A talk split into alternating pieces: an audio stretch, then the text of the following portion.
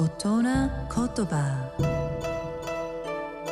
日本の歴史と風土が作り上げた美しい言葉の世界。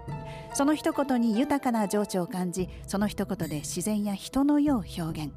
創造と破壊を繰り返してきた言葉たちから毎週一つピックアップ。その独特な表現を味わう大人言葉。今週の大人言葉は奏でる。美しい日本語を味わう大人言葉今日ピックアップした言葉は奏でるです。音楽を演奏する楽器特に弦楽器を鳴らすこと。また手足を動かして舞うことです、まあ、つまりは楽器を演奏して音楽を作り出すこと。手足を動かして踊ることを表す言葉です。奏でる。語源には2つの説があって1つ目は腕が出るという意味の「カイナ・イズ」という言葉に由来したというものです。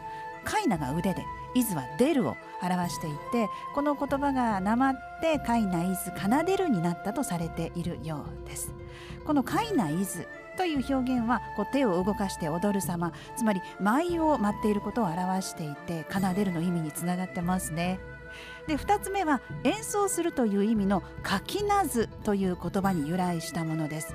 かきはかき鳴らすのかきを。でなずはなでるを意味していて弦楽器などを指で弾きながら演奏する様子を表現していると言われています。